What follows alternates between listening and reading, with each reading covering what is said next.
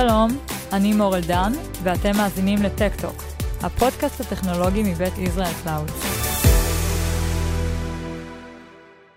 היום אנחנו בעצם בפרק השלישי בסדרה שאנחנו קוראים לה ענן בגובה העיניים, והנושא היום התמקד בעצם בעולמות ה-IoT. איתי באולפן הווירטואלי עדי מור ביראן. עדי היא מנהלת שיווק עולמי של שותפי התוכנה בחברת מייקרוסופט. היי עדי. אהלן מור, מעניינים. בסדר, מה שלומך?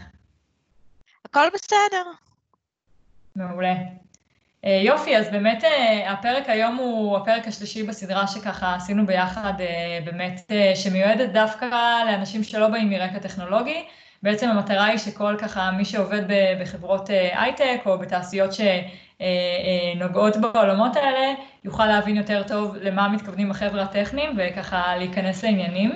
ובאמת היום אנחנו נדבר על IoT, שככה ראשי תיבות זה בעצם Internet of Things. בואי נתחיל, ספרי לי קצת. 100%, אז קודם כל תודה ותודה לכל מי שמאזינים לנו, מאוד כיף לארח אתכם. כמו שמור אמרה, אני עובדת בתפקיד GTM, Global Go-to-Market, עבור חברות תוכנה וסטארט-אפים ישראלים. מה שאני עושה בתפקיד שלי זה אני בונה תוכניות שיווק וחדירה לשווקים בינלאומיים עבור שותפי תוכנה ישראלים של מייקרוסופט. ובמסגרת התפקיד הזה אני נחשפת להרבה מאוד טכנולוגיות מעניינות, בין היתר בעולם הזה של IoT, שעליו אני רוצה לדבר היום. בפרקים הקודמים דיברנו על מה זה ענן ועל איך ענן מאפשר חדשנות, והקדשנו פרק שלם, את הפרק הקודם, לנושא של AI, בינה מלאכותית. בפרק הזה אנחנו נתמקד ב-IoT, שזה Internet of Things, זו בעברית אינטרנט של הדברים, ונראה מה זה, איך זה מתחבר לענן, מה עושים עם זה, ובאמת ננסה להנגיש את הפתרונות והרעיונות, דווקא לאנשים שלא מגיעים מהרקע הטכנולוגי. אז נראה לי שאפשר פשוט לצלול, מור. כן, אני רק אגיד שבאמת אני חושבת מכל הנושאים, IoT הוא אולי בעיניי התחום שהוא הכי באמת נוגע גם לדברים שהם מאוד יומיומיים, ותכף, כמו שאמרת, נגיע לתכלס ולדוגמאות ונבין את זה טוב יותר.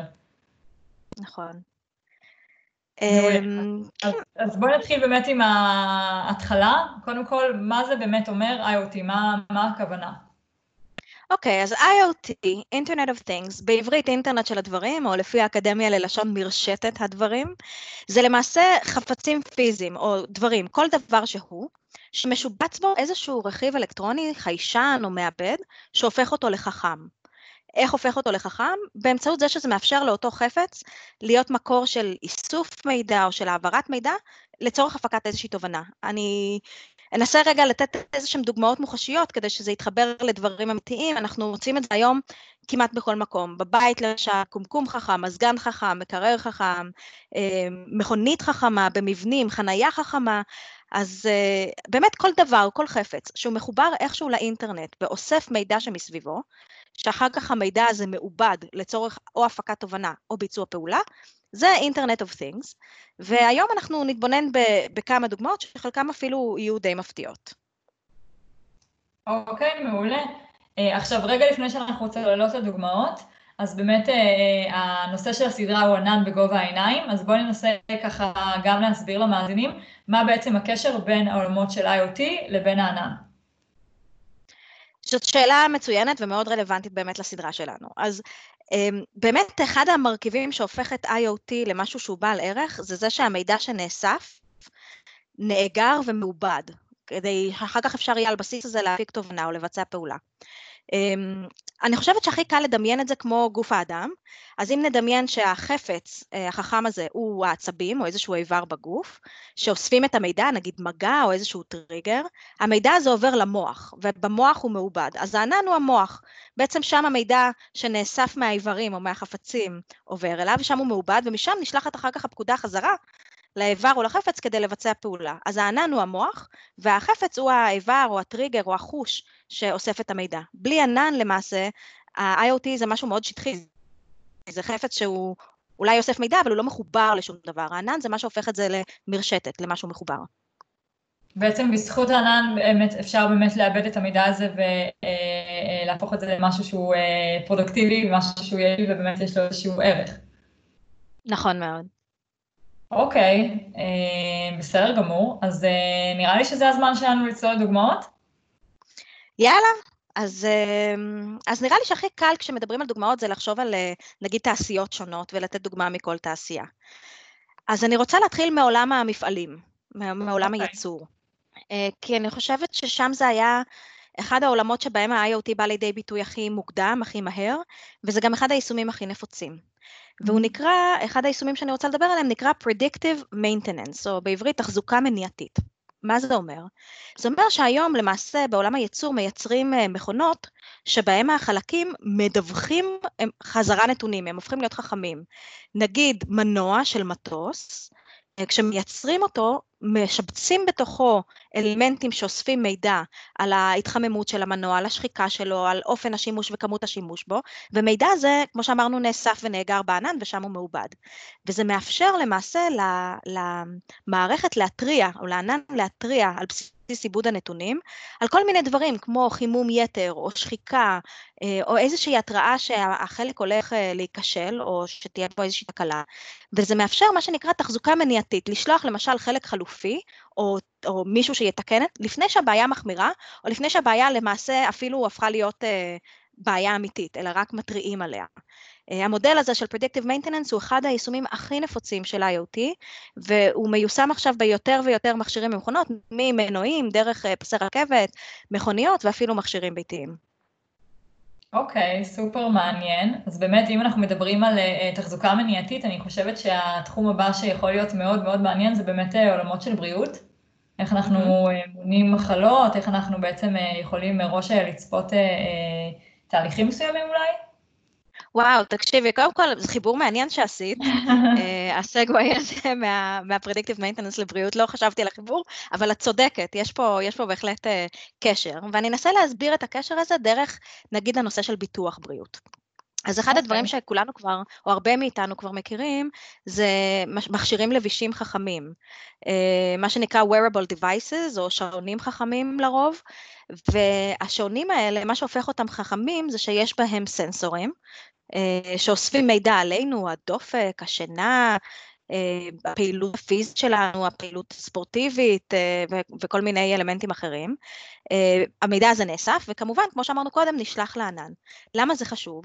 היום למשל יש הרבה מאוד חברות ביטוח שמאפשרות מנמיכות למעשה את עלות הפרמיה למבוטחים, למי שמוכן לחלוק את המידע מהשעונים החכמים שלו. למה? כי המידע הזה מאפשר לחברת ביטוח לתכנן יותר נכון, לדעת יותר טוב מי יותר מועד למחלות או לבעיות מסוימות, ובכך להקטין את הריסק שלהם, ובהתאם להקטין את הפרמיות שהם דורשים מהאנשים, כך שבעצם נוצר פה איזשהו מודל חדש של ביטוח בריאות, שמבוסס על ההתנהגות של המשתמש, שהמידע הזה נאסף באמצעות שעון חכם, שהוא למעשה IoT. וזאת דוגמה אחת מעולמות הביטוח, אבל למעשה בעולמות הביטוח נוצרו הרבה מאוד מודלים מבוססים IoT, אחד מהם היותר נפוץ הוא בעולמות הרכב, זה מודל שנקרא UBI, Usage Based Insurance, או ביטוח מבוסס שימוש. וכאן אנחנו למעשה, אנחנו רואים חברות ביטוח שקובעות את הפרמיה, בהתאם ליכולות הנהיגה של הנהג. נגיד יהיה נהג שנוהג מהר יותר או מסוכן יותר, הרפלקסים שלו הם פחות טובים, אז הפרמיה שלו תהיה נמוכה יותר. איך יודעים? אז באמצעות IoT, או שיש מודלים שבהם עושים נהיגת מבחן, נותנים לנהג לשים סרט כזה על הראש, שאוסף נתונים על נהיגת המבחן, ובהתאם לזה נקבעת הפרמיה, או אם יש רכבים חכמים, הרכב עצמו אוסף נתונים מצטברים על כמות הברקסים, המהירות הממוצעת, ועוד כל מיני פרמטרים, ואז הפרמיה מתעדכנת בהתאם, שזה מודל ביטוחי שבכלל אי אפשר היה לדמיין אותו לפני שהיה עולמות IoT, וזה ממשיך הלאה והלאה, גם בביטוח בית למשל, היום בארצות הברית כבר מאוד נפוץ, שמי שמוכן להתקין סנסורים בבית שלו, שמתריעים מראש על דברים כמו עשן או דליפה, למעשה הפרמיה שלו תהיה נמוכה יותר. למה? שוב, אותו מודל, זה מקטין את הריסק של חברת הביטוח, מה שמאפשר לגלגל את הקטנת עלויות הפרמיה. אז הנה תעשייה שלמה שפרקטיקלי הוגדרה מחדש בזכות IoT. נכון, אני חושבת שיש שני דברים שהם ככה חשוב להגיד אותם בהקשר הזה. א', בעצם באמת יש פה איזושהי פרסונליזציה שהיא מאפשרת את לצורך העניין פרמיה שהיא מותאמת בזכות זה. לחלק מאיתנו זה יכול להשפיע לטובה, לחלק אולי גם לרעה מבחינת העלויות. הדבר השני שאנחנו אולי לא נצלול עליו עכשיו לעומק, אבל כן חשוב להגיד, יש פה איזשהו אלמנט של נושא הפרטיות שצריך לקחת בחשבון, כי באמת בסוף אוספים עלינו מידע. אבל עם זאת אני אסייג את זה ואני אגיד שהמטרה של איסוף המידע באמת היא בסוף לעשות את הפרסונליזציה הזאת ולא להשתמש בו למטרות אחרות. חד משמעית, ואת נוגעת למעשה באתגר שהוא אחד האתגרים הכי גדולים בעולמות ה-IoT, וזה הנושא של פרטיות, זה בכלל נושא שהוא מאוד בעייתי בעולמות היום עם כל הנושא של איסוף הדאטה, לאו דווקא באמצעים של IoT, גם באינטרנט ובאמצעים טכנולוגיים אחרים, אבל זה באמת, שני האתגרים הכי גדולים של ה-IoT זה אחד, איך מנהלים את הנתונים האלה בהיבט של פרטיות, וצריך את האישורים של אנשים לאסוף עליהם את המידע, והדבר השני זה נושא של הבטחת המידע, כי המידע הזה נאסף ונשמר איפשהו, וצריך לוודא שלא פורצים לו, ואם יהיה לנו פעם זמן והזדמנות, אז נעשה פרק שלם על שתי הדילמות האלה. מצוין, קבענו. אוקיי, עכשיו, אני חושבת שעוד תחום שככה מאוד מאוד שווה לדבר עליו, ואולי זה הבאזוורד הכי גדולה שקיימת היום בתחום ה-IoT, זה באמת כל העולם של ערים חכמות, כל מה שמצטרף אליו המילה חכמה, מה שנקרא, ערים חכמות, בניינים חכמים, בתים חכמים, אולי נפרט את הנושא הזה. כן, אז יש, קודם כל בעולמות האלה יש אין ספור דוגמאות, ערים חכמות, בניינים חכמים, בתים חכמים, זה הכל למעשה איזשהו חלל, איזשהו מתחם, שמפעילים בו IoT כדי לנהל אותו טוב יותר. אז בואו ניתן כמה דוגמאות מכל אחד מהשלושה, מערים חכמות, מבניינים חכמים ומבתים חכמים. אז ערים חכמות זה באמת אולי הבאזוורד הכי חם, כמו שאמרת, ולמעשה אנחנו רואים שימוש ב-IoT שבא לעזור לעיריות או למנהלי הערים, לתת שירות טוב יותר, יעיל יותר וחסכוני יותר לציבור או לאזרחים.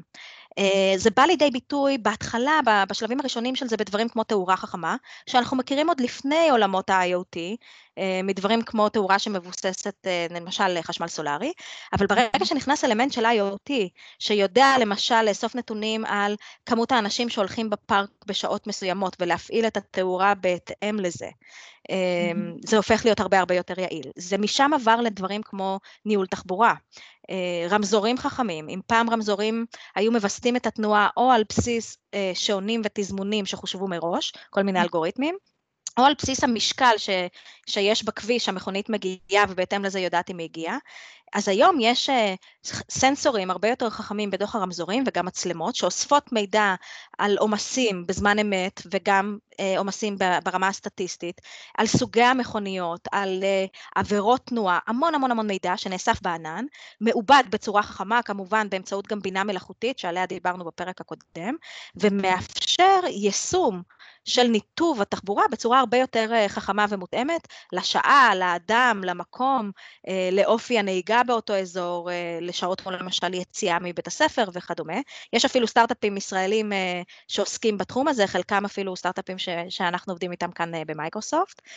אז זה תחום מאוד חזק בנושא של ערים חכמות, כל הנושא של תחבורה חכמה ורמזורים חכמים. וזה מגיע אפילו לדברים פחות אולי פופולריים, אבל שיש להם אימפקט מאוד גדול, כמו הנושא של איסוף אשפה. שמי היה מאמין שנושא כזה כמו איסוף אשפה, שהוא נושא לא סקסי בעליל, למעשה יכול להיות מאוד טכנולוגי ומאוד חכם. הנושא הזה של איסוף אשפה, למעשה היום כבר שילבו בו יכולות חכמות של IoT, באמצעות השתלה של סנסורים בפחי אשפה, שיודעים להתריע מתי פח הזבל מלא, או מתי עדיין יש לו זמן, ובהתאם לזה אפשר לשלוח למעשה את מסעיות איסוף הזבל רק למקומות שצריך ורק בזמן שצריך. דבר שמייעל מאוד את השירות, מקצר מאוד את השירות, אבל גם משפר את השירות בסופו של דבר לאזרח, שהזבל נאסף בזמן הנכון, בעת הנכונה, גם מבחינת הזמן ביום וגם מבחינת כשיש בזה צורך. אז ראינו איך למעשה IoT יכול לבוא לידי ביטוי, בהרבה מאוד מקומות בעיר חכמה, מרמזורים חכמים וניהול תחבורה, דרך הנושא של תאורה, ועכשיו ראינו דוגמה של איסוף אשפה. בסופו של דבר, כל היישום של IoT, מנקודת מבט של העיר, מסייע גם במתן שירות משופר יותר לאזרח, וגם בהתייעלות של המשאבים העירוניים וניצול נכון יותר שלהם. אז זה דוגמה של שימוש של IoT בערים חכמות. אבל למעשה, כמו שאמרתי קודם, כשמסתכלים על עיר חכמה או על שימוש של IoT במקום חכם, זה לא רק בהסתכלות עירונית. אנחנו מסתכלים על מתחמים חכמים. מתחם חכם יכול להיות עיר, הוא יכול להיות בניין והוא יכול להיות בית. אז אם מסתכלים על זה בפרספקטיבה של בניין חכם, ואני רואה לזה המון דוגמאות, למשל בבניין החדש של מייקרוסופט שנבנה לאחרונה בהרצליה, ויש בו המון יישומי IoT מדליקים, אז אנחנו רואים יישומים של חנייה חכמה, שחלק מזה אנחנו מכירים כבר די הרבה זמן, הנורות הירוקות והאדומות שמטריות לנו איפה יש חנייה, שמבוססות על סנסורים. מתי זה נהיה חכם? זה נהיה חכם כשזה מחובר לאפליקציה, שאפשר לבדוק מרחוק. זה נהיה חכם כשזה מחובר לאפליקציה שיודעת להתריע על שעות עומס, או להמליץ מתי להגיע כדי שתתפנה חנייה, או לנווט בתוך הבניין. כל הנושא של ניהול חנייה בבניינים גדולים הוא דבר מאוד מאוד משמעותי. ניווט בתוך בניינים, סנסורים שנותנים התראה על תקלות בבניינים, סנסורים שמתריעים למשל על בעיות בטיחות בבנימין, שזה סנסורים מבוססי מצלמות למשל, זה הכל דברים שהם בניינים חכמים, וזה ישר מוביל אותנו גם לדיון על בתים חכמים, כמו הבית שלי ושלך. וגם כאן יש דוגמאות שהן קצת יותר טריוויאליות, כמו מזגן חכם, שמאפשר לנו לשלוט במזגן, להדליק אותו, לחבות אותו, לראות מה הטמפרטורה ולתכנת אותו מרחוק באמצעות אפליקציה. ועד דברים קצת יותר מתקדמים, כמו דלתות חכמות, שמושתלים בהם סנסורים של זיהוי פנים או זיהוי ביומטרי אחר, שיודעים לזהות את המבקר שמגיע ולמשל ישר לפתוח את הדלת מהנעילה שלה. וזה דבר שהיום קצת פחות נפוץ בארץ, אבל רואים אותו הרבה במדינות אחרות. ועד כל מיני סנסורים שמוטמעים בבית לצרכים בטיחותיים. למשל, אנחנו יודעים שאחת הבעיות המאוד חמורות שיש בקרב המבוגרים שחיים לבד בבית היא הנושא של נפילות בבית. ואנחנו רואים שימוש ב-IoT במצלמות וסנסורים שיודעים לזהות מתי למשל אדם מבוגר או אדם עם מוגבלות מסוימת נפל וזקוק לעזרה, מבלי שהוא יזדקק ללחוץ על איזשהו חיישן או איזשהו כפתור כמו שהיה בעבר. ואפילו זיהוי של שינוי התנהגות, אם אנחנו רואים לאורך פרק זמן מסוים שאין תנועה בבית, וזה יכול להדליק איזושהי נורה אדומה לגבי הבריאות של אותו אדם שנמצא בבית, זה יכול להדליק התראה בקרב המשפחה או מי שמפקח על אותו אדם. אז גם בבית חכם אנחנו רואים יישומים שהם יישומים נקרא להם בשוליים, כמו מזגן, ועד יישומים שממש מצילי חיים, כמו יישומים של זיהוי נפילות או זיהוי שינוי בדפוסי התנהגות. אז עד כאן דיברנו על מתחמים בנויים או מתחמים סגורים, בניינים ובתים או אפילו ערים שזה קצת יותר גדול. מה שמפתיע זה שאנחנו רואים IoT גם במקומות מאוד לא צפויים. אחד היישומים המדליקים שאני נתקלתי בהם לאחרונה זה יישום של IoT בחקלאות. עכשיו ראיתי בסטארט-אפ ישראלי אגב, אבל יש גם סטארט-אפים בעולם, שמשתמשים ב-IoT כדי לנטר את מצב האדמה, סנסורים שממש מוטמעים, שתולים בתוך האדמה, ויודעים לתת אינדיקציה על מצב האדמה, על כמה נוטריאנטים יש בהם, על מה רמת הלחות, על מתי נכון לזרוע, או נעים נכון להגביר את ההשקיה, ובסופו של דבר הדברים האלה יכולים להישמע אולי איזוטריים, אבל בשביל חברות או ארגונים או אנשים שעוסקים בחקלאות, לדברים האלה יש משמעות מרחיקת לכת מבחינת התפוקה של אותה אדמה, ובסופו של דבר מבחינת היכולת שלהם להתפרנס מאותו שטח או לתת תוצר טוב יותר. אז אני חושבת שראינו כמה דוגמאות מאוד מעניינות של נושא ה-IoT, גם בעולמות האישיים שלנו, בבתים שלנו, גם במשרדים שלנו, גם בערים שאנחנו גרים, גם בקרב נותני שירות, בין אם זה בחקלאות או בחברות הביטוח, בביטוחי הבריאות, בביטוחי הרכב, וגם במפעלים שמייצרים עבורנו מכונות והיכולת לתת תחזוקה מניעתית ולתמוך בציוד שבו אנחנו משתמשים. אני חושבת שכמו שאמרת בתחילת פרק, מור, זה מאוד נכון, ש-IoT זה אחד היישומים הטכנולוגיים שהופכים להיות חלק מהחיים שלנו. הופכים להיות יותר ויותר שמישים, יותר ויותר כאן. אנחנו לפעמים אפילו לא מבחינים בנוכחותם, אבל הם כל הזמן סביבנו. וכמו שאמרנו ממש בהתחלה, לדבר הזה יש חיבור מיידי לנושא של שימוש בענן, כי שם בעצם נמצא הלב או המוח, שמאבד את המידע שמגיע מהמכשירים החכמים או מהדברים החכמים האלה, נותן תובנות ומאפשר לקיחת צעדי פעולה, נקיטת פעולה כתוצאה מהמידע הזה. אז אני חושבת שזה מסכם את הדוגמאות שלי לעולם ה-IoT. ותחומים מאוד מאוד מעניינים. נראה לי שבאמת הצלחת פה להעביר את המסר מעבר ראשי תיבות וקצת איזושהי הגדרה, באמת להבין מה IoT בעצם מאפשר לנו. או יכול לאפשר לנו. כמה מילות סיכום, עדי? כמה מילות סיכום, אני חושבת ש-IoT זה אולי, בראש שלי זו המהפכה הנוכחית, כלומר אם האינטרנט הייתה המהפכה הקודמת, אז IoT בעיניי זה הדור הבא של האינטרנט, זה השלב שבו לא רק המחשבים מחוברים, אלא כולנו מחוברים וכל החפצים שלנו מחוברים, וזה מאוד מאוד מרתק ומעניין לראות איך תעשיות שלמות ממציאות מודלים עסקיים חדשים, ותהליכים חדשים שאי אפשר היה לדמיין קודם, על בסיס IoT, ואני מאוד אשמח לשמוע מהאנשים ששמעו את הפרקים האלה, או אנשים שעוסקים בתחום, על עוד דוגמאות שהם מכירים, ואולי יעניינו אותנו, ושיגיבו ויכתבו לנו, או דוגמאות שהם מדמיינים שיכולות להיות קיימות, ואני מאוד אשמח לחפש אותם עבורם. אולי משם מתפתח הסטארט-אפ הבא. אמן ואמן. מעולה. יופי, עדי, תודה רבה. כמו תמיד היה לי באמת מאוד מעניין איתך. אני בטוחה שגם למאזינים. תודה רבה, היה כיף להיות פה. בכיף, תודה, ותודה לכם שהזנתם. נשתמע בפרק הבא. נשתמע, ביי לכם, ביי כולם.